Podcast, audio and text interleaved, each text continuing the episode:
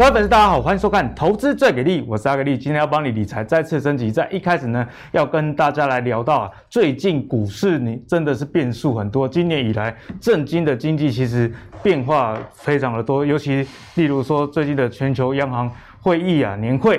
之后，大家就比较确认了，今年缩表是一个方向哦，不然上半年反反复复，一下子是否要继续宽松？那什么时候要缩表啊？以及大家预期未来什么时候要升息？其实听着都觉得非常的烦呐。可是呢，最近还有一个变数值得大家去关注的，就是这个八月的非农就业数据。诶，其实是非常非常差的一个数字哦。所谓的非农就业数据啊，其实是一个很重要的数字。为什么它很重要呢？因为如果你没有去种田啊，是不是代表说这个景气开始在好转，所以你还找得到？啊，原本不是种田的工作，因为美国跟台湾比较有点不一样啊。在台湾，如果你种田的话，应该家里也是蛮有钱的哈。您处您处的对，这这。可是美国跟我们情况比较不一样。那美国这个非农就业数字是多少呢？八月是新增了二十三点五万人，哎。这个预期数字原本是多少？大家知道吗？原本是七十八万人，所以你可以看到有很大的落差。那七月的美股不是蛮强的吗？当时候的台股也很弱，有一个原因就是啊，非农就业的这个数据非常亮眼，到九十四点三万人啊。那这个非农就业数据跟台股以及美股有什么关系？如果你这个非农就业数据好，是不是代表景气不错？那景气不错的话，美元指数啊，通常就会进一步的推升。之前节目中也有跟大家教学过嘛，你美元指数强，那资金流到美国，那是从哪里撤出？想必是从亚洲国家。所以看到，哎。近期的台股为什么会开始转强？就是这个美元指数往下回落了，所以有可能有助于外资回流台股。哦，这样讲起来好像也有点坏心。非农就业数据如果不是很好的话，对于台股的投资人来说可能会稍微开心一点。所以我们刚刚讲到资金流回潮有没有利于台股的上攻呢？诶，目前答案看起来似乎是对的一个方向哦，因为外资上周就大买了九百零六亿，那我们也观察到自营商的买超有一百一十一亿，只有投信啊小小卖了。十几亿而已啦，所以从三大法人的买卖超来看呢，资金呢确实重新回到了台股，台股最近也站上了一万七千多，而且是站稳的一个情况。所以接下来的台股九月我们该怎么看？就是我们今天讨论一个重点啦。好，首先欢迎今天的两位来宾，第一位是我们资深财经专家阮木华，木华哥。主持人、观众朋友大家好。啊，第二位是我们观众朋友非常喜欢、对产业很有了解的产业教练白一宏白老师，大家好。好，我们先来看一下台股啊，上周反弹了三百零六点左右啦，站稳了季线喽。大家知道季线是一条生命线嘛？这条季线如果没站上，你说这个台股的后市要有多强？其实大家也是不太相信啊。那。连九黑之后来了一个 V 转，啊，又把季线站稳了，所以接下来大家可不可以放心的进攻？尤其我们最近看到这个美元啊开始转弱，所以呢，在九月投资节奏上，我们该往短线去看还是长线去看呢？我们就请教慕驊哥来帮我们解析怎样的路线是比较适合的。好，那这一波台股的反弹强度。相当令人意外了哈，这个很多人觉得说，哎，怎么可能会是这样的一个 V 转？真的很少人料到，对不对？对，但是它确实就是这个发生哦，也就是说连续七个交易日啊，它可以涨一千多点哈。那这个呃跌下来的时间波呢，跟上涨的时间波呢，相对上涨的时间波短哦，但是它的强度比下跌的这个。呃，强度来的强。哦，所以我们认为呢，它应该会是一个回升行情啊，并不是一个反弹行情。嗯，也就是说呢，再破一万六千两百点的几率不大。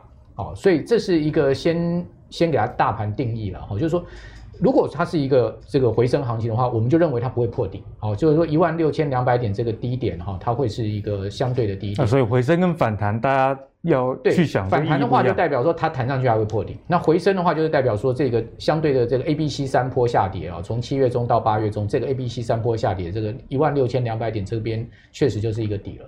好，那至于说是一个什么样的底，是一个中期底、长期底，这我们就先不论。好，至少我们可以认为说，它在这一波的下跌结构中呢，哦，这个危机已经是化解。但是大家也不用太乐观，说啊，这个盘呢会一路弹回到一万八。好，事实上你现在越涨啊，这个越进入到深水区。好，而且你会发现这次上涨结构啊，其实不太一样。哦，就是说从整个结构面上面，我个人观察到它还是有缺陷。有怎样的缺陷？对，这个缺陷呢，就使得呢，我认为呢，它会是一个弹完之后区间盘整的行情，而不是呃这个呃弹弹上去，然后呢持续要再往上创高这样子一个行情啊。就是说要创新高一万八千点之上要突破不容易。好，但是呢一万。六千两百点这个地方又是一个底部，所以呢，我们大体上可以哈用这个呃一万七千五百点，然后到大概一万六千八百点这个区间，好作为一个。呃，我认为是一个中期的区间，好，那那为什么会有缺陷呢？哈，我现在跟各位报告，就是说，我们先来看一下这一波台股上涨结构。我个我个人认为有几个因素了哈。刚刚主持人有谈到，就是说美元的这个弱势啊，使得外资开始回补股股票，这是一个很重要的因素。好，大家可以看到外资最近回补权值股。那这个背景原因就是刚刚主持人谈到了，就是说美元最近转弱，嗯、对，然后呢外资就流入。那外资流入，它美元转弱，外资流入，那它必须要去买进股票的话，它一定会去买进这个有基本面的权值股哈。那第二个呢，就是说美股现在目前是持续创新高，它并没有出现下跌的行情哦，就是说一个呃这个空头行情，所以台股并没有外部的压力。哦，所以在没有外部压力之下呢，诶，这个呃大盘呢就不至于重挫，对，就不至于破底。好，第三个呢，投信最近的这个投信先前它曾经大砍过股票，所以它持股水位蛮低的。那最近也开始在回补。九月底又要做账了。对，九月底要做账，季底要做账哈。那但是你又发现，哎，它回补股票一段时间之后，它又开始在卖了。好，所以投信最近呢又比较偏向在卖，站在卖方，也就是说他他觉得说，诶。呃，回升到这个地方呢，已经涨得差不多了，有赚就跑了，哎，有赚就跑了，它不会再恋战哈，所以我觉得我们在大盘的动态上面，我们跟的投信是比较准的哈。那另外呢，就是说在关谷最近护盘哈，那散户融资也有清洗，好，所以我认为大概结构因素就是这几个啊，使得大盘可以出现这样一波的回升行情。好，那呃，我们来看一下美元指数啊，各位可以看到美元指数它其实是已经跌到一个月来的这个低点，好，就跌破九十二点。我在上周五非农公布了之后呢，它曾经一度破九十二点，好、嗯哦，这个呃已经形成一个波段跌势哈。也就是说，换言之，美元呃转弱，台币呢你就看，哎呀，最近又升到二十七块六，对不对？从二十八块，好、哦，原本贬到二十八，然后又升到二十七块六。那你你不要小看这四角的空间，这四角空间就足以让外资啊、哦、这个进来啊、哦、回补股票了。好、哦，所以我觉得这次外资买股票跟这个美元转弱、台币升值是有绝对关系，有很大关系。对，那我们来看一下。这个外资啊，跟投信还有自营商他们最近的动作，各位可以看到，最近十个交易日外资是买超千亿哦，好，这个是很少见这么连续密集而且大量的买超哈。那各位看到就是说，在投信的部分呢，其实最近十个月哈，投信的最近十个交易日投信买超就有九亿了，好，代表说投信哎看到外资在大买，他就并没有跟着这个买进哈。那呃，如果你看投信一个月，它其实。如果以投信来讲的话，它它一个月的这个买进的金额呢是一百零九亿，好，所以说你会发现，哎，外外呃这个投信哈，它其实跟外资啊，它是比较率先开始回补股票的，对。啊，但是呢，等到外资最近十个交易大买的时候，投信反而它的这个买超的金额就变小，卖给外资，它就开始哎有这个跟呃外资有点对坐的味道哈，那因为投信先前呢、哦。它调节股票调节很多，你可以看到三个月投信是卖超两百二十三亿，换言之，投信是早在一季之前他就已经开始在卖股票，算是做的蛮准的。对，他在一季之前他就开始这个高点哈，我们都知道七七月中是高点嘛哈，他在大概呃六七月这个地方他就开始缓步的卖出股票，然后一直卖到最近哈，我们发现台股大跌到这个一万六千五百点之下，投信开始买，反手。可是投信到最近哈，他开始又在卖了。好，那外资呢是最近十个交易日猛买，好，所以这个节奏上面各位可能就把它区分清楚哈。所以为什么刚刚讲说跟着投信的节奏做比较准？也就是说，当你看到投信在大买的时候呢，你应该跟投信站在一边；当你看到投信在大卖的时候呢，或者说它持续在卖出的时候呢，其实你相对就要小心一点啊，因为我觉得投信他们这个对台股节奏掌握贴盘性是很强的哈，所以。呃，外资的话，你就观察它这个全值股的动态就对了。所以我们在观察上面就是区分不同的情况。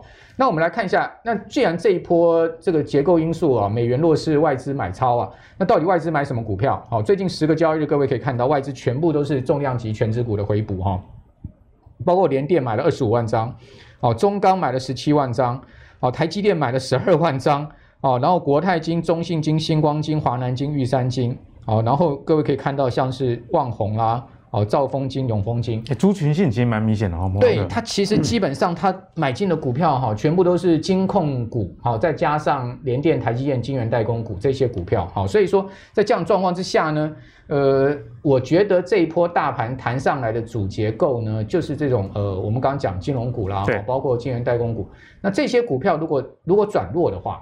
哦，转弱的话，就像今天我们录影的时间，它的晶圆代工股因为涨太多了，所以它开始出出现回档的话，那资金就会轮动到像今天就航运股在动，哦，资金就会轮动。但是问题就是说，因为主结构是这些股票在涨，它不涨，那大盘就会相对对就压回。好，所以说你就要去注意这个轮动的结构，然后呢看。呃，这些晶圆代工股，就外资投外资他们强力买进这些股票，它有没有真的转弱？好、哦，还是它只是一个回档修正之后再拉？那就关系到大盘后面行情的走势了。另外呢，我们就看到台股在这一波上面，我刚刚讲到说，它有一些结构性上面的一些缺憾。对，没错。那这些缺憾是什么？就是说你会发现，哎，最近啊、哦，投信在中小型电子股上的调节，尤其 IC 设计股上调节。可以讲说是一个清仓式，对，很重哎、欸，比如说你看到细创，好，它几乎把它的持股全部卖光，敦泰也几乎是清仓式的调节啊。这些中小型的 IC 设计股，你可能要特别注意哦，就是说避开哈，他们的跌幅都非常的大哈。比如说像矽创，你看到它从四百块这样一路上杀下来，几乎没底了哈。然后呢，这个呃，这个呃，天域也是一样，从今年最高股价四百多块杀到居然剩下两百出头而已，真的好惨哦。对啊，这这些这些都是。之前投信他们这个当红炸子鸡，但是它一旦清仓式的这个抛货的时候，毫不手软，哎，这个跌下来的幅度非常大，因为它毕竟上涨的波段非常的大。你看到天域去年才多少钱？嗯、去年才不到五十块钱的股价，对，没错。哦，所以说在这样的状况之下，你不要去看说它跌了多少，你要看它涨了多少之后，它的它这个修正下来，它还有多少的空间？这个就是我要跟大家讲说，现在目前一个冰火两重天的台股，啊、哦，什么叫冰火两重天台股呢？各位看到。台股八九月的行情很两极化哦，资金集中在少数个股。我们刚刚讲说，像是呃晶圆代工股哈，这个少数的 IC 设计股、IP 这些股票上面，大盘其实我觉得这个指数上面是有点失真的。就是大家看盘好像没什么跌，可是很多股票跌很凶。对，所以说你看，哎，大盘弹上来到这边，呃，已经弹了一千多点，可能很多人还还是这个惨套哦，甚至无感哦。就主要就是说，因为你你买的股票它根本没谈到，甚至还破底。你看。你看，像昨天联勇 还跌到四百三，还破底，哦，敦泰也破底，天宇也破底，哦，矽创也破底，哦，这些都是之前当红的这个呃驱动 IC 的股票全部都破底，然后那个很多人都有的哈。那另外各位可以看到，这个强势族群呢，现在目前是晶圆代工，然后 ABF 窄板哦，像是在昨天景硕啦、星星啦、南电都创这个波段新高，哦，但是有很多股票是相对破底，哦，那 IP 股票也很强哦，像是这个四星 KY 啦，哈，这些股票也蛮强。哦，另外少数的传产股哦，也还还可以维持一定的强度。对，那弱势族群像面板持续破，你看这个群创都跌破十七块了，哈，这个高点 三十几块，大家不敢置信，居然是要快腰斩。哦，记忆体的股票还有驱动 IC 这些弱势股，好，所以说在这样子一个强势分明的原因呢，我跟各位报告最主要原因就是法人季底做账，哦，向上做跟向下做，很多股票它其实是结账的，是向下做结账行情，是到货式的这个结账哈。那市场资金就退潮哈，所以整个资金量我们都知道，现在目前单日成交量都不到四千亿嘛，哈，所以资金量退潮下没有办法推动类股期，所以是不是某个类这个资金好像只有一套，对，啊、买完这个啊，他又去买别他，没错，那其他的股票不一定会同时跟着涨。比如说你看，像今天晶圆代工股转弱，那资金就跑到航运，对，可是。过过去两天，金圆代工股很强的时候，资金就从航运退了。航运跌很惨。你看长隆、阳明都破底啊，哦，对不对？都破了波段的相对，就是这一波下来的一个低点了，哦，都跌都持续破。不过今天联电转弱之后，这个对联电一转弱，哦，这个是是呃台积电一转弱，资金又跑到航运去，好，所以它就变成是一套资金。所以典型的操作策略呢，我们一般来讲是买强不买弱。好，所以进出的速度呢，跟节奏要加快。嗯，好，所以说在操作上面呢，手脚要快，因为这个地方我觉得没有，呃，没有大波段行情了。好，就是说在，没有太多的肉。对，就是说，就算是这个晶圆代工吧，哈，就是说，当它涨到一定的高点的时候，你也要拔。嗯，哦，你不要觉得说啊，他们会到。什么外资喊了一千块台积电，我跟各位讲哈，你心中不要有这样的一个定锚的价位。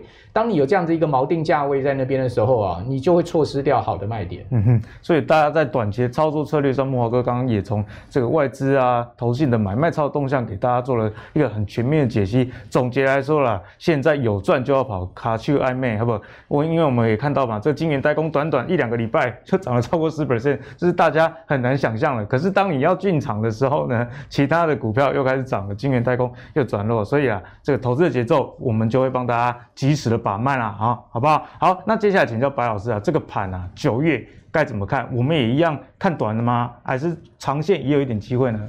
好，我们目前来看哦，这个就是在反弹跟回升之间的一个拉锯哦，因为我们看到这边这个这边一个左边的等于这一段跌下来的中段的一个地方哦，现在又刚好谈到这里来。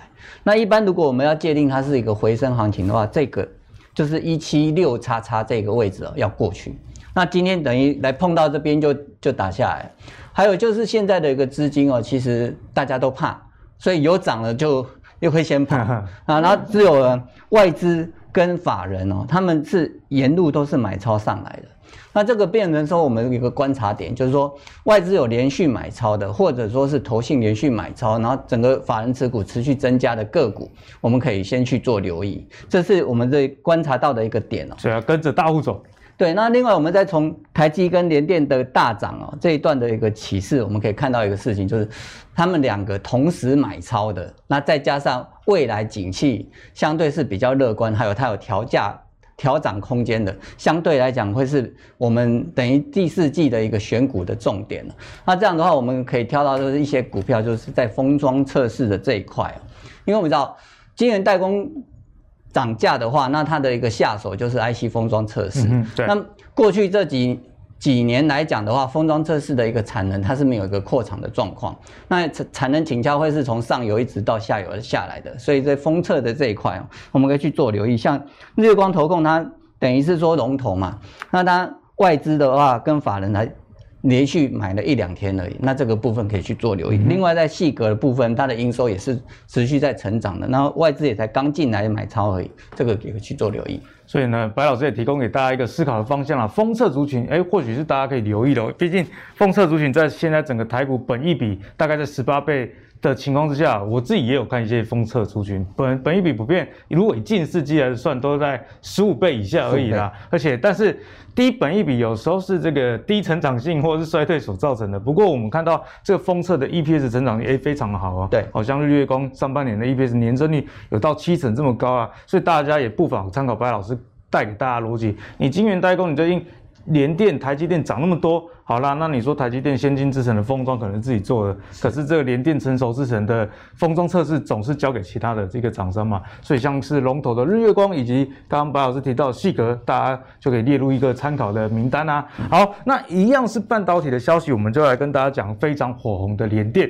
那联电在上礼拜二也是木华哥来的这一集啊，我们就下了一个标题说，哎，联电为什么比台积电好？之后真的是涨了一大波，所以节目呢不要再说我们没有在事前。分析了哈，好不好？有时候事后讲也是，呃，了解一个逻辑啦。那你了解这样逻辑之后，就才有办法在下一次事前知道嘛。好，那我们现在也来事前来讲第三代半导体哦，因为现在联电也不是靠第三代半导体赚钱的公司嘛。不过我们看到一个消息哦，哎，联电跟奇邦结盟哦，要深入第三代半导体的布局啦。双方啊要透过换股深化一个合作。这个交易完成之后会有什么样的变化呢？联电将持股頎邦约九 percent 的股权，哎，所以这个合作算是蛮深入的，因为你直接啊买下对方的股权嘛，那这个股权比例其实也是不低的，有九 percent 啊。所以联电呢，他说第三代半导体它一定不会缺席，因为联电已经积极的跨入像是这个氮化镓、功率元件跟射频元件的制程，然后頎邦呢刚好在第三代半导体的封装啊这边有技术，所以双方就一拍。集合，所以接下来该怎么看联电呢？会不会点燃下一把第三代半导体的火呢？我们请慕驊哥来帮我们解答。好，那什么是第三代半导体啊？我们知道这个半导体的材料哈，第一代就是矽，好，第二代呢就是像稳懋全新他们在做的就是做氮化镓，那第三代半导体呢就是这个呃这个碳化矽。好，或是说这个呃，这个第二代是砷化镓，好，就稳懋全新在做。那第三代呢，就是氮化镓、砷化这个碳化矽。好，那第三代半导体现在已经变成全世界哦，这个半导体必争的兵家之地哦。你看到大陆把它这个第三代半导体哦，放成是它这个国家战略，国家战略等级啊。哎，这个这个未来它五到十年要全力发展，它想要在第三代半导体上面弯道超车了，因为呃它。大陆这个我们都知道，它在半导体这个制程的部分，它的技术各方面是落后的啊。他就想说，那我有没有这个办法，像在这个五 G 啊，像华为这样的这个可以弯道超车啊？他就看到这个第三代半导体，好，这个发展方向。好，另外美国有一家大的公司挂牌在这个费城半导体指数，叫做这个 Cree Cree。大家可以去看 Cree，Cree 它这家公司哦，过去我们都知道它是做这个 LED 的，哦，它现在把 LED 部门全部卖掉，它全力投入这个第三代半导体啊，在做这个材料的发展，然后而且它是世界领导厂商，所以不管美国这个中国啊，好这个台湾，当然全力都在发展第三代半导体。那为什么要发展第三代半导体呢？是因为未来的运用，我们知道电动车啊，这个呃五 G 啊，这个还有这个呃快充。还有高速传输，啊，这些都需要第三代半导体作为材料。为什么？因为它们本身具有耐高电压，啊，跟这个传导快速的特性。因为未来快速充电，其实这个电压都普遍提高了。没错，好，所以说在这样状况之下，台湾也有集团在发展第三代半导体，就是这个汉明集团，好，这个汉磊、嘉晶啊，这些都是在做第三代半导体。股票也非常彪悍。对，那问题就是说，就是说这个大的半导体的这个晶圆代工公司啊，像台积电啊，它它早就已经一脚就跨进去这个第三代半导体材料了。哦，它其实台积，它就是鸭子划水在在做这一块。哦，那另外呢，联电当然也看到这个商机啊，它绝对不可能落人于后啊，所以联电当然也要往这一块去走。那事实上，这个奇邦哈，它是全世界第九大的这个这个 IC 封装测试厂。哦，它主要的这个这个呃呃产品封装呢，就是在做这个驱动 IC 的这个封装。对，哦，它是全世界第九大。它大概占占全世界这个产量百分之五十哦，哎，蛮高的，哎，对，然后第十大是南茂哦，就全世界第十大，我们如果讲营收来讲哈，第十大是南茂，各位可以看到这个是全世界呃前十大 I I C 的封装测试厂用营收来排名哈，事实上台湾在这个前十大里面就占了六家，真的是很强，哎，那六。这个整个呃营收占比超过五成，这是今年第二季最新的资料，你会发现像日月光啊、加细品啊，他们大概就已经占了三成多了，好，另外呢。包括历成集团，历成下面还有超风，对不对？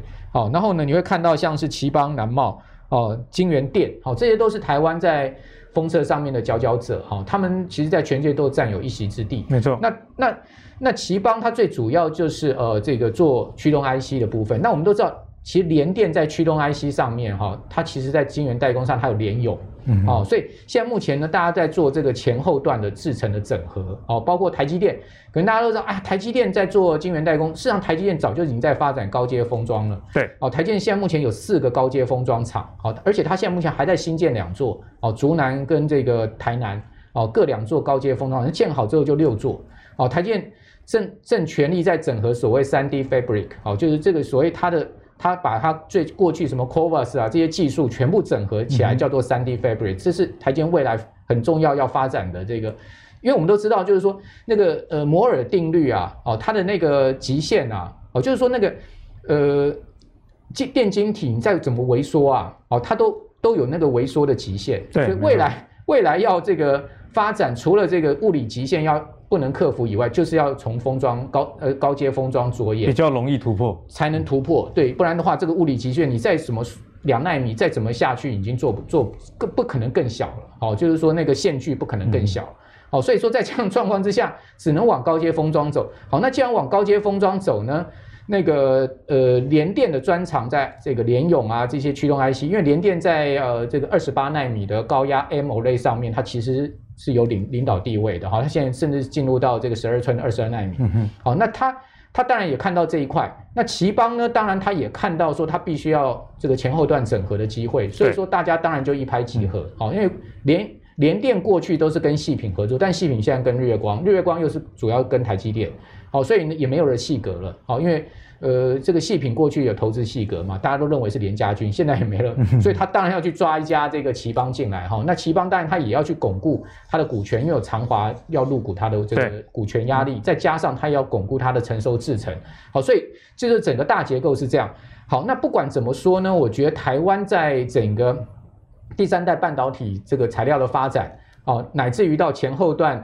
呃，这个半导体制程的整合上面呢，我们确实是有很有机会的。好，那那尤其是我们在整个半导体上面有很强的全世界的这个主导地位。对，哦，相对在制造部分的主导地位，设计部分我们也不差。所以说，在这样状况下，我们就可以特别去注意长线上面哈一些好的这个封装厂他们的这个股价，哦，他们的投资机会。同样的是看，各位可以看到。这个是啊，七月营收啊，我跟各位报告，七月营收所有的主要封装厂哦，他们都创历史新高，生意都很好哦，对，都创历史新高。那呃，这个创新高，我们就来挑两家来看啊，就特别是力成集团，因为我们刚刚都在讲高阶封装嘛，好，事实上。超丰主要做的，它是一个中低阶封装，就是所谓的导线架的一个封装。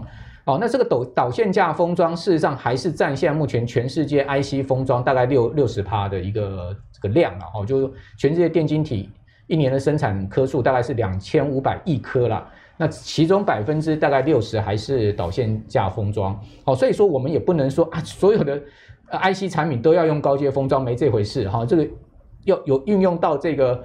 呃，这么高阶的才会去用到这些封装技术，不然的话，我们一般呢还想一些消费型的 IC 产品，一般的产品其实不太需要。对，但成本的问题，所以说大家还是可以去注意哈。像历成，各位可以看到，哦、呃，它是超丰的母公司，它的毛利率今年上半年是二十二点三趴。我们来看它的三率哈，它毛利率呃净利率是净呃它的净利率是十三点三趴，毛利率呢是二十二点三趴。那我们来看一下超丰，哦，超丰呢，各位看到它的。毛利净利率呢？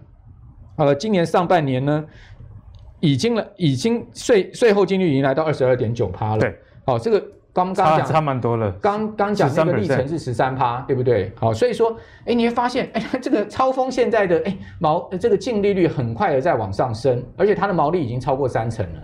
好，所以在这样的状况之下呢，我倒是觉得大家可以去留意一下超峰长线的题材。好，就是说它毕竟。呃，不是所有的封装都要去走高阶的，嗯哦，就是说在中低阶的市场上面，他们是占有很大一席之地的，哈、哦，所以我倒是觉得大家可以把这个封装市场拆开两边来看，好，高阶的归高阶，然后呢，中低阶的我们。找寻中低阶的这个商机，其实就跟晶圆代工一样，你高阶制程啊，台积电很赚，但是不代表说成熟制程的联电就不赚啊。对，所以总结来说，那你既然晶圆代工这个高阶跟成熟的都有市场，那下游的封装的事我们也可以用同样的思维来做一个参考啦。那刚刚木华哥有跟大家讲啊，封测厂的这个营收都非常的不错。那如果你要进一步的去挑的话，那营业利率或者是这个税后净利率就是一个你很好参考的方向啦。那刚刚那。那个慕驊哥也有跟大家比较嘛，一家公司。净利率十三 percent，一家公司净利率快二十三 percent，相差十 percent 的情况之下，大家自然就对选股啊，相信更有一个看法啦。好，那接下来继续请教白老师啊，白老师之前在我们的一集有专门讲第三代半导体哦，那集也是得到很大的回响，点阅率超过六万。所以如果大家对第三代半导体专论有兴趣的话，请看白老师的播放清单那一集哈，记得复习。所以接下来白老师，我们看到联电跟奇邦合作这个消息啊，现在第三代半导体呢，我们该用怎么样的角度去思考？好，我们先看到这个第三代半导体跟我们原本说第一代就是系半导体它的一个差异性。那因为我们知道差异性的时候，才知道说为什么第三代半导体我们可以把它看成是未来的一个产业哦。首先它有两个特性，第一个就是在电子迁移率上面呢，它是比原本的纯系半导体要来得快。那这个电子迁移率它会用在哪个地方呢？它用在高频传输的这块，高频传输，也就是五 G，或者说是我们一般的光通信的一个设备哦，它就会用到，尤其低轨道卫星的一个光通信，它就会特别用到这个东西。嗯、那在第二个部分就是在它的一个光电转换特性上面。那光电转换特性的话，它现在。雷射二极体啊，或者说是发光二极体的这一块哦，还有太阳能发电这一块就会用得到。哦，过去的细是做不到的，是吗？对，或者说它它的一个转换效率是比较低的。那现在它这个有个比较好的一个转换效率的时候，未来我们如果要碳中和，要用太阳能光电发电的时候，它就会用到。所以在这两块的时候，就会造成说，现在不管是美国或者是日本，他们都。极力的要去发展这个第三代半导体，那在中国，它原本太阳能就已经是很快速的在发展了。嗯、那再再来就是说，它第一代被被卡脖子的光刻机的部分，它没有办法再继续的往更精密的一个纳米制程去发展的时候，它只好来寻求说第三代半导体来去做弯道超车的一个动作。那过去联电呢，它并没有再投资到一个第三代半导体的一个部分。我们看到这一张表，这是台湾目前有在。第三代半导体的这个区块有在有在做发展，我们有看到有台积电、有汉明集团，像汉磊或嘉晶或环球晶，环球晶当然是做它的一个细晶圆的一个部分了。对，好，那这个时候台联电是没有在里面的，它要透过跟頎邦的合合作，也就是要插主要这一块。那主要是有两个部分，一个就是在碳化矽的基板跟一个氮化镓的磊晶磊晶哦，这。这个部分是我们台湾现在半导体比较可以哦，快速来去切入到说第三代半导体的这块领域，因为我们台湾没有产产生细的一个厂啊，对啊，所以呢要透透过环球星国外的厂啊进进回来，但是呢，在这个累积的一个。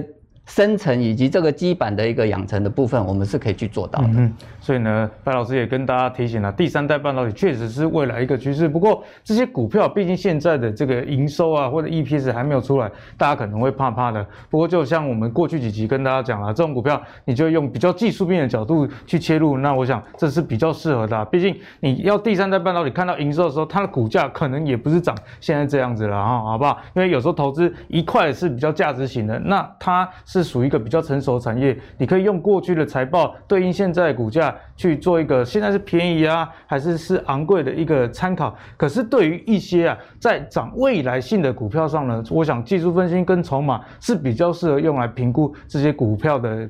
比较好的一个方式，提供给大家做参考啦。好，那讲回到这个电子股，真的是两样情。我们刚刚讲到，这不管是晶圆代工、第三代半导体，在最近这一两个月以来，涨势都非常的一个不错。不过台股原本相当热门的 IC 设计族群，就像刚慕豪哥跟大家讲啦，不管是系创啊，或者是其他一些公司，其实跌势都非常非常的凶悍。那其中呢，在 IC 相关的还。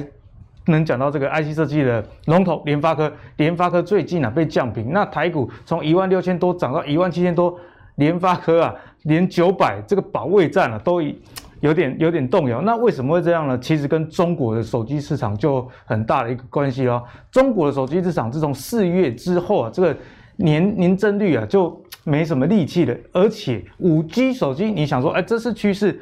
是未来的一个走势，没错。不过现在渗透率，中国啊，五 G 手机已经到八成了，也就是说，大家该买的都买了，大家听得懂这个意思吗？如果还要有下一波的成长，那智慧型手机五 G 的就要压到一千五百块人民币或更低，才能让剩下还没换的去换机。不过你这样一降价，势必也会压缩到相关业者的空间，这也是联发科为什么最近那么弱势的原因。以及啊，我们刚刚提到奇邦这家封测厂，刚慕驊哥有跟大家提到嘛，是全世界第九大，奇邦最近也开始要动涨了，因为他说啊，虽然已经连续涨了几次价钱，不过考量到他的客户，也就是 IC 设计业者，可能成本转嫁上有一点压力，所以呢，应该不会再上涨啊。所以言下之意，是不是代表 IC 设计公司接下来真的是会花题吗？我们就请产业教练白老师来帮我们解答。好，我们讲 IC 设计哦，要不要休息？我们可能要。分个他们的产业来去看哦，譬如说刚刚主持人有提到的说是五 G 的这个区块，五 G 通讯晶片这边哦，因为五 G 手机的渗透率如果开始成长趋缓的时候，在晶片组的销量一定会往下来来走。那在如果上游的一个晶圆代工厂啊，它的一个价格来调涨的话，也会压缩到它的毛利。所以我们看到五 G 晶片通讯晶片组的这一块厂商的一个毛利会。稍微的往下压缩，股价也就会往下来走。对，那另外还有一个区块就会变成是说在，呃，LCD 驱动 IC 的这一块哦，我们看到这边像，这是敦泰，这是联咏啊，他们的一个法人持股也都是持续在往下来走，股价也是往下走。那最重要的是因为他们的一个下游就是供应商来讲的话，他们的下游就是 LCD 面板产业哦，他们的一个报价都是在往下来走，所以呢，他们的一个。没有办法去反映到上游的一个涨价，就是晶圆代工涨价，他们没办法反映，他们夹在中间就比较难生存。对，那过去我们给予 IC 设计股有比较高的本益比，来自于他们比较高的成长性。那再来就是他们享有比较高的毛利，因为他们没有养很多的工厂、很多的工工人，然后也不用去参与那些折旧。对，但是如果说现在上游涨价，下游它又涨不动的时候，它毛利整个被压缩。那再加上未来成长性会。被 question 的时候呢，那它的一个本益比就会被压缩下来，嗯、所以本益比一一往下调五五或十的时候，它的股价修正可能就是一百或五十了。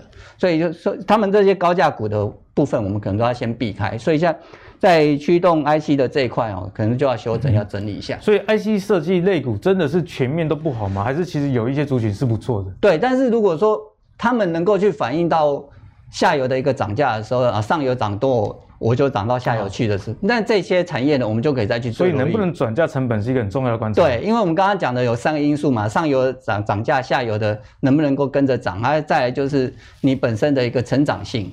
那如果说你要想有高本益比，你的成长性必须要具备。那有有两个区块我们可以去考虑到，一个就是在 USB Four 的这个概念股的部分，它是一个高速传输的一个一个线缆哦。那这这个会去修正到以前的 USB3 哦，有三点一、三点零、三点。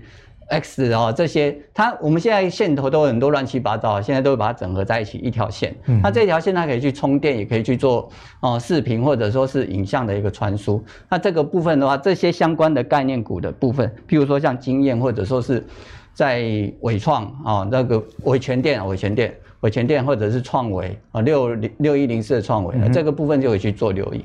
当然涨多都会压回了，对，这是一定。那压回下来的时候再去找比较相。相对安全的买点，因为它成长性在，它的一个涨价空间还在，那它可以去反映到上游的一个涨价的部分的话，那我们都会去做观察。那另外一块部分部分就是在这个细制材的部分，因为它本身就是，哎，对对应到的是晶圆代工厂，那电电源代工厂它的一个。哎，成长高的话，它会跟着成长，所以我们看到智源它其实也涨很多。然后 M I M 三幺或者是四星 K Y 这个部分，它如果压一下，也都是可以做留意。所以呢，I C 设计类股啊，边边都叫 I C 设计，可是短线不是差就追。所以刚刚白老师有提醒啊，像是驱动 I C 的这个部分，大家可能就要比较留意风险啊。毕竟本一笔再往下调哦，那你也不要贸然的看着股价大跌，你就觉得呃可能要去低接，因为慕驊哥也有提醒大家，你要看它是几块钱涨上来。这是一个很重要的一个关键啊。好，那我们刚刚讲完了半导体跟相关的一些电子 IC 设计之后，又要来照顾喜欢传产的朋友了。接下来跟大家聊的就是散装航运。散装航运在过去这一个月以来，其实算是非常的强。不过本周 BDI 啊，就是散装航运要去看的这个指数了，回跌了将近五 percent，所以股价。也跟着有进一步的一个下滑。不过，如果我们看到相关公司的一个资本支出来看，可以发现，哎，市况其实还是相当的不错，而且后市是否能持续看好呢？我们就来看一下哦，像是正德啊。发布了他们订购新船的消息哦，那惠阳也将交付十艘的一个新船了，所以这两家公司的一个动向，显然对于后市是看好的，不然你不会去买新船。那台航，我们来看一下台航，台航最近啊，也用十四亿左右的金额跟日本的造船厂买了一艘史上史下的客货船，尽管这不是散装航运啊的的这个船，不过从这些公司的资本支出来看，大家一定是呃现在有赚钱，所以你才有办法去做资本支出。那这个资本支出跟相关的像是晶圆代工，他们的资本支出是不是一样？是不是后市就是看好呢？我们先请莫哥来帮我解答。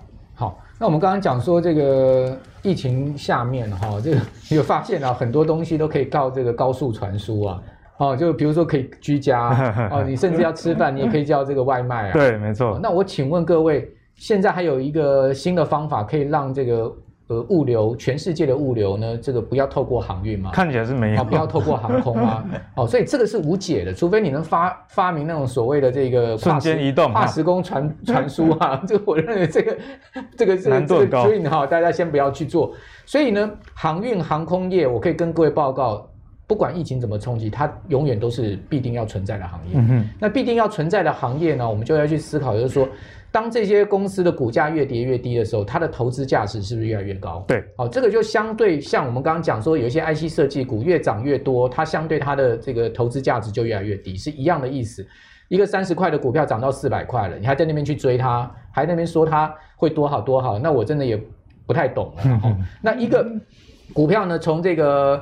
呃，两百多块跌跌跌跌到剩下一百出头的时候，然后呢，基本面这种航运这种呃这种产业是永远立于不败之地的一个，这么这么古老而且会持续还在发展的一个行业，那你会说它呃这个地方怎么样怎么样？我也是不太懂了哈，所以我们就回过头来就是看那这个不管散装或是货柜哈，他们到底今年的一个营运表现到底怎么样？那大家从 EPS 都毋庸置疑嘛。对。哦，那很多人会就是说怀疑说啊，明年会不会还是这么好？后年还会不会这么好？我们先不论，我们先来看今年。我我另外一个角度就是刚刚主持人讲到说，哎，这些公司要去买船，要去投资，请问各位，他钱从哪里来？他钱是不是要从营运现金流流进来？对，有赚钱才能买。营运现金流进来，扣掉它的成本，哦，然后扣掉利利扣扣，变成它的一个呃所谓的净利润，哦，那这个就是他可以去做投资的钱，哦，甚至他的自由现金，呃，可以去做它这个未来的投资的钱，好、哦，所以说呢，一一家公司的自留现金流流量越高，那这家公司呢就越越有价值。我们我们来看一下长隆，长隆今年上半年第一季跟第二季的自由现金有多少？加起来，各位看到。加起来快六百亿，六百亿好夸张。加起来快六百亿的一个自由现金流，太有钱了哦。哎，那它的净现金也将近三百亿，就是说它净现金是什么？它净现金是要扣掉投资跟融资，然后扣掉投融资的部分。它今年第一季的这个投资现金流呢是两百六十几亿，大量的投资哦。然后呢，它的融资呢？还还有两百多亿一个这个呃负的一个净这个现金流，所以这两个一扣掉之后，它净现金流还有一百多亿，也就是说它扣掉扣掉这个还钱还钱，再扣掉投资，它都还有这个一百多亿剩下来。好，这个一季哎，那第二季是一百七十几亿，所以加起来三百多亿。你说这些公司手上是不是银弹满满啊？我我也只能用银弹满满来形容，就是那么那么多现金的公司，它将来要做这个股票的买回库藏股，或者说它今天要要要做这个股东的分红，或者说它要再再去做投资，好，或者说长期不景气的时候，它有没有有没有保护伞，都要看现金。有钱就任性，都可以做。你，你 今天做股票也是一样，你有十亿跟你有一百亿，你做股票，你跟一千万、两千万、一百万、两百万做股票，你做做的姿态会一样吗？当然是不一样。对呀、啊，所以。所以回过头来，我就觉得说，大家其实，我是真我真的觉得这种散装或货货柜航运，他们越跌哦，股价越跌，它其实价值越浮现。那当然很多人可能不认同啦，那我们就反正半年后、一年后，我们再来看看。好，那大家可以看到长龙是这样子哈，长隆今年船队运力大增十八趴，新增三三艘新船，为什么？因为它过去常年就是不断的投资，不断的在投资。你可以看到它的这个投资现金流是不断的在投资，即使。即使它没有没有这么多的营运现金流入，它都还在投资，所以这家公司蛮有远见的，我们必须要这样讲哦。嗯、然后呢，达到二十六万 TEU 啊，然后长隆的新船的这个手笔是同业之大哦，然后它的船力大增四十八趴哦，这个未来了哈会到六十七万 TEU，所以长荣我个人认为在航运三雄里面，我个人是相对比较看好长荣，因为在运力提升的部分。对，然后从这个各种投资。的这个数据价值来看，我也是相对长荣也是比较优的。那至于说回到散装的部分，惠阳龙头哈，刚刚阿格里有谈到的惠阳，它第二季的自由现金流量也高达三十二亿，好，所以散装也开始大量的满手现金进来。对，好，那当然对于他们将来租船也好啦，投资也好，我觉得都有弹性都很大，很强的实力。所以，嗯、呃，我我我我我真的觉得就是说航运股跌到这个地方，其实。真的不用太去看衰它了哈，就是说你不喜欢航运股也没有关系，你不用去看衰它，好，就好像有些 IC 设计股涨到半天高，你还在那边画修，还在那边去画好，哦，那这个股价跌下来，你就会知道就是说这个输赢在哪里了。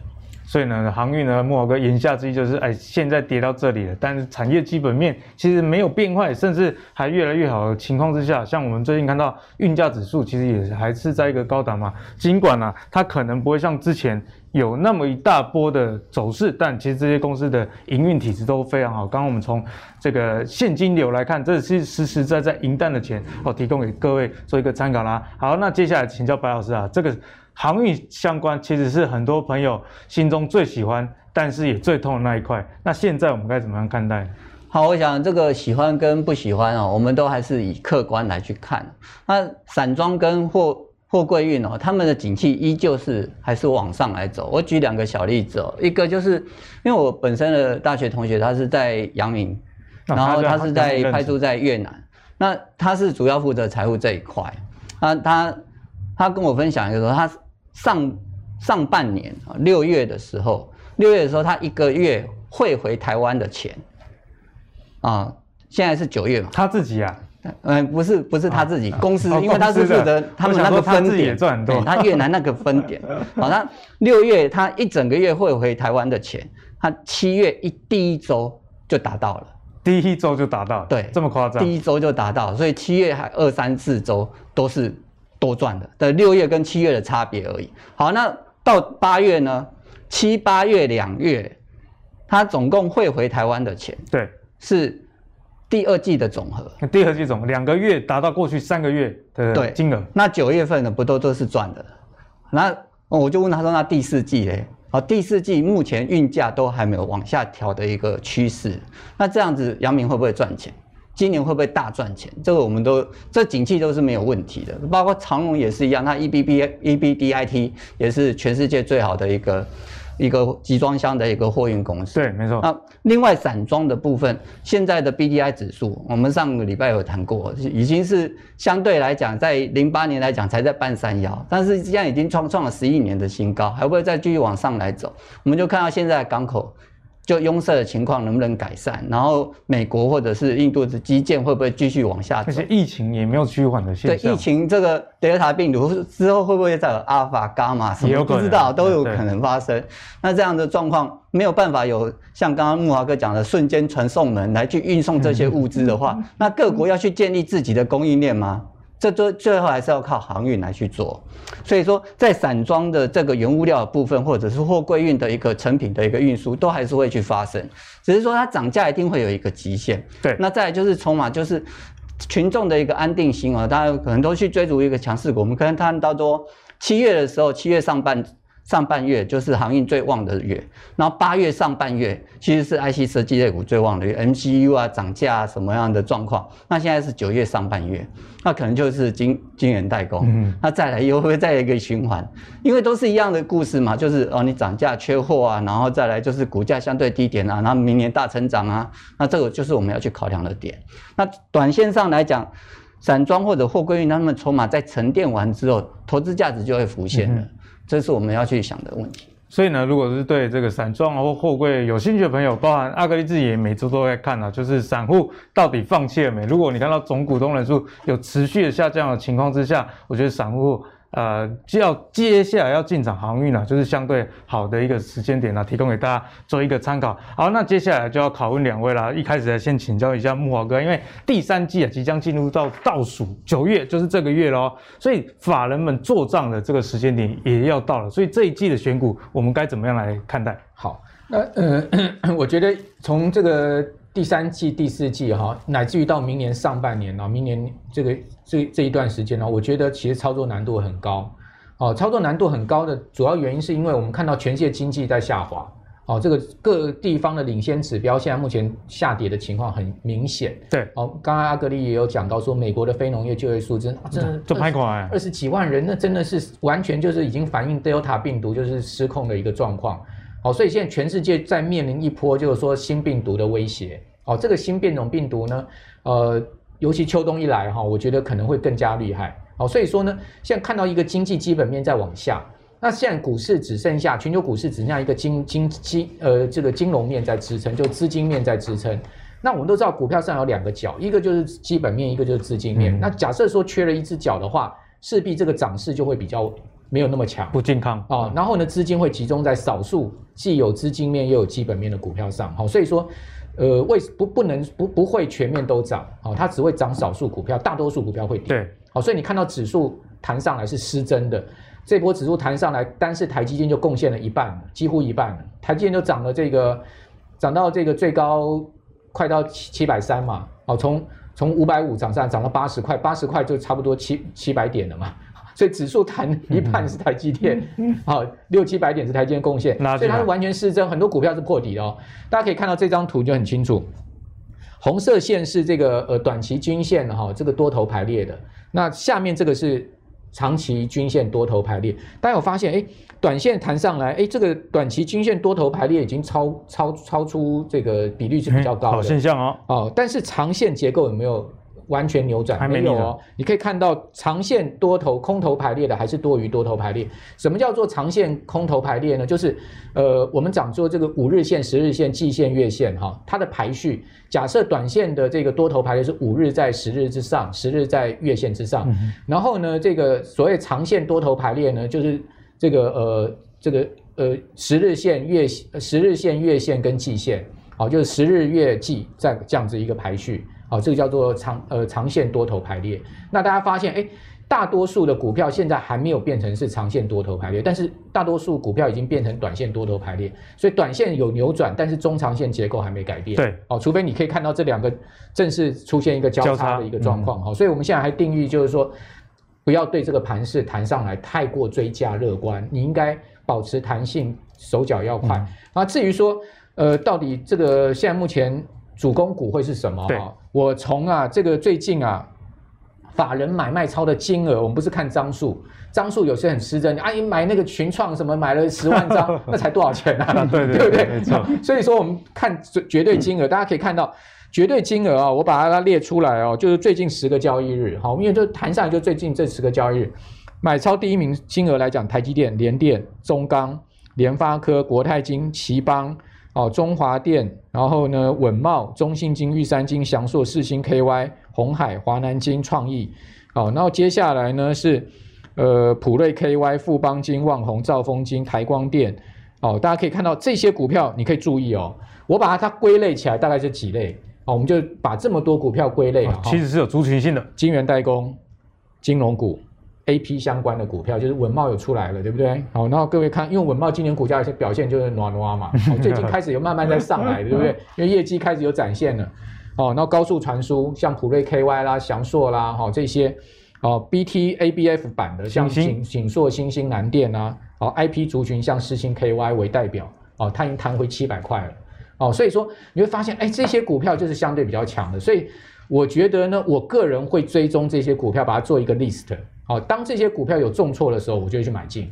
当他们大涨上来，我就调整。好，我就做第三季、第四季，又做的比较激动一点。嗯、大概我的策略会是这样。所以木华哥也给大家一个方向，比努力重要哈。六大方向，法人们有在买的，那你可以根据这六个方向呢去找里面呢相关的股票。那财报比较好的，那法人也有持续在买的。我想这个就是比较事半功倍的一个方式了。好，那接下来我们继续请教白老师。白老师，这个九月我们现在到底该怎么做会是比较好的？好，我们这个九月已经九九月第三季底了，那再就是看到第四季了，所以我们可以看到第三季到第四季，我们选股方向，我们找联电啊来去看一个那个方向，找方向啊。第一个就是它是投信外资有开始在买超的，哦，本土的跟外国的都要买，嗯，法人都喜欢的。啊，那表示说他们他们看产业的趋势应该会比我们芸芸众生看的还要准一点，因为他们很多研究员可以帮忙看，还可以打电话给他们相关的公司哦。那再来就是产业处于成长阶段的啊，这个他们也研研判到的啊。那再来就是产品报价调涨，然后可以带动毛利的一个成长。那但连电都符合它，但是它已经涨上来了，所以呢，在股价还没有开始在发动，那又符合这些条件的，我我看了一下，就是在 IC 封装测试这一块啊，其实档档都有这样子的一个特性。那譬如说像林森哦，林森它它的在。虽然说下半年的一个打线封装的一个价格已经固定了，但是如果日月光投控它的一个龙头厂它调涨了，那他们下面一定都跟涨，嗯哼，那它就就符合这样的条件。法人才刚刚开始买，那这个部分就可以去做留意。不只是铃声哦，其他 IC 封装测试，我们用这样的条件去找，其实它蛮符合这样子一个特性。所以这样今天一整天听下来了，封测族群确实是。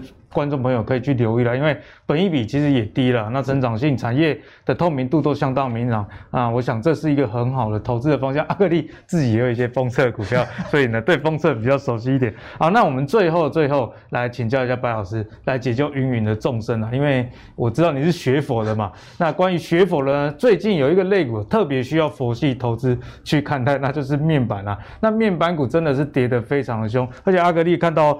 八月的这个报价大幅回档之后，九月听说这个报价持续的雪崩啊，三十二寸的电视面板可能会跌十五 percent，这是什么样的一个数字呢？就是一个月会跌到过去半年的一个涨幅了。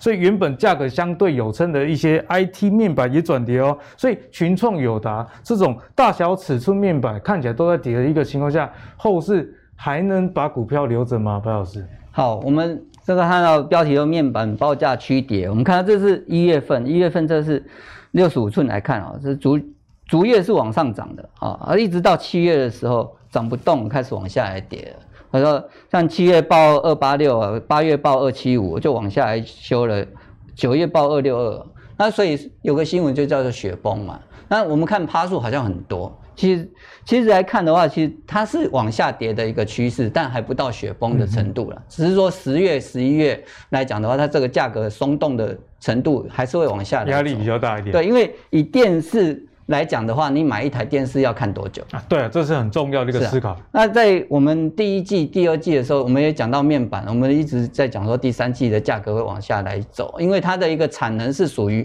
旧厂关掉而而产生的一个产能紧缺。那如果现在价格好了，产能就开出来，就是再重新营业，灯打开来就可以做了，嗯、不是说像航运或者说是晶圆代工，它是。要盖厂要造船，就是要两年的时间的一个关系。就是新产能到底从哪里来？面板是原本就有了，原本就有了。像韩国或或者是大陆京东方，他们是因为疫情关系，或者说原原本报价不好，符不符合他们的一个需求，所以就关掉。之前说哦，我们要退出市场，啊，后来看到报价上涨，我们先持续再做一。对，因为退出市场来讲，他只是把员工 lay out 而已啊，那再把它招募回来而已，因为它机器不是打。不是破铜烂铁卖掉，它还是摆在那里。而且面板的一个代数来讲的话，在过去这两年已经没有再说什么十点十点五代，然后就没有了，就没有十一代、十二代，然后一直在在新新的在往上来叠加。也就是它的这个产能的一个状况，它就一直在那边。价格好，那它就开；它价格不好，它就关。这样的观念啊，但是以现在的股价来看的时候，它会变成说，它其实已经先反映了。反映了它这个报价往下走的样子，那再来就变成观察你十月的一个报价，还会不会再往下修正？是修正多少啊？那当然，它需求会在一个平衡点来去做一个呃交叉，在这个时候呢，其实不好再去杀出了。但是呢，你也不要说逢低来捡便宜，因为一低还有一滴滴，它可能会在这里做一个足底，等到你看到面板的报价。已经趋缓了啊，跌价已经趋缓了，然后你再来做相对应的切入会比较好。那阿格力自己看这个面板跟航运同时都是两大下跌的一个族群，但是其实内涵大有不同啊。是就是我们刚刚慕驊哥或白老师都有跟大家提到，报价其实相当重要啊。如果在股价已经下跌的情况下，报价没有持续的往下走，甚至还上涨的情况下，那这时候止跌，我们不敢说一定会涨，这没有人知道，但止跌的几率相对的是比较大吧。那如果你股价下跌，那产品的报价还是持续的下跌，一三可能还有一三 D 就。留给大家做进一步的思考啦。好，那你如果喜欢阿格力今天帮你准备的内容的话，别忘了上 Facebook 跟 YouTube 订阅“投资最给力”，随时掌握我们提供给你的第一手财经资讯。我们下次再见喽，拜拜。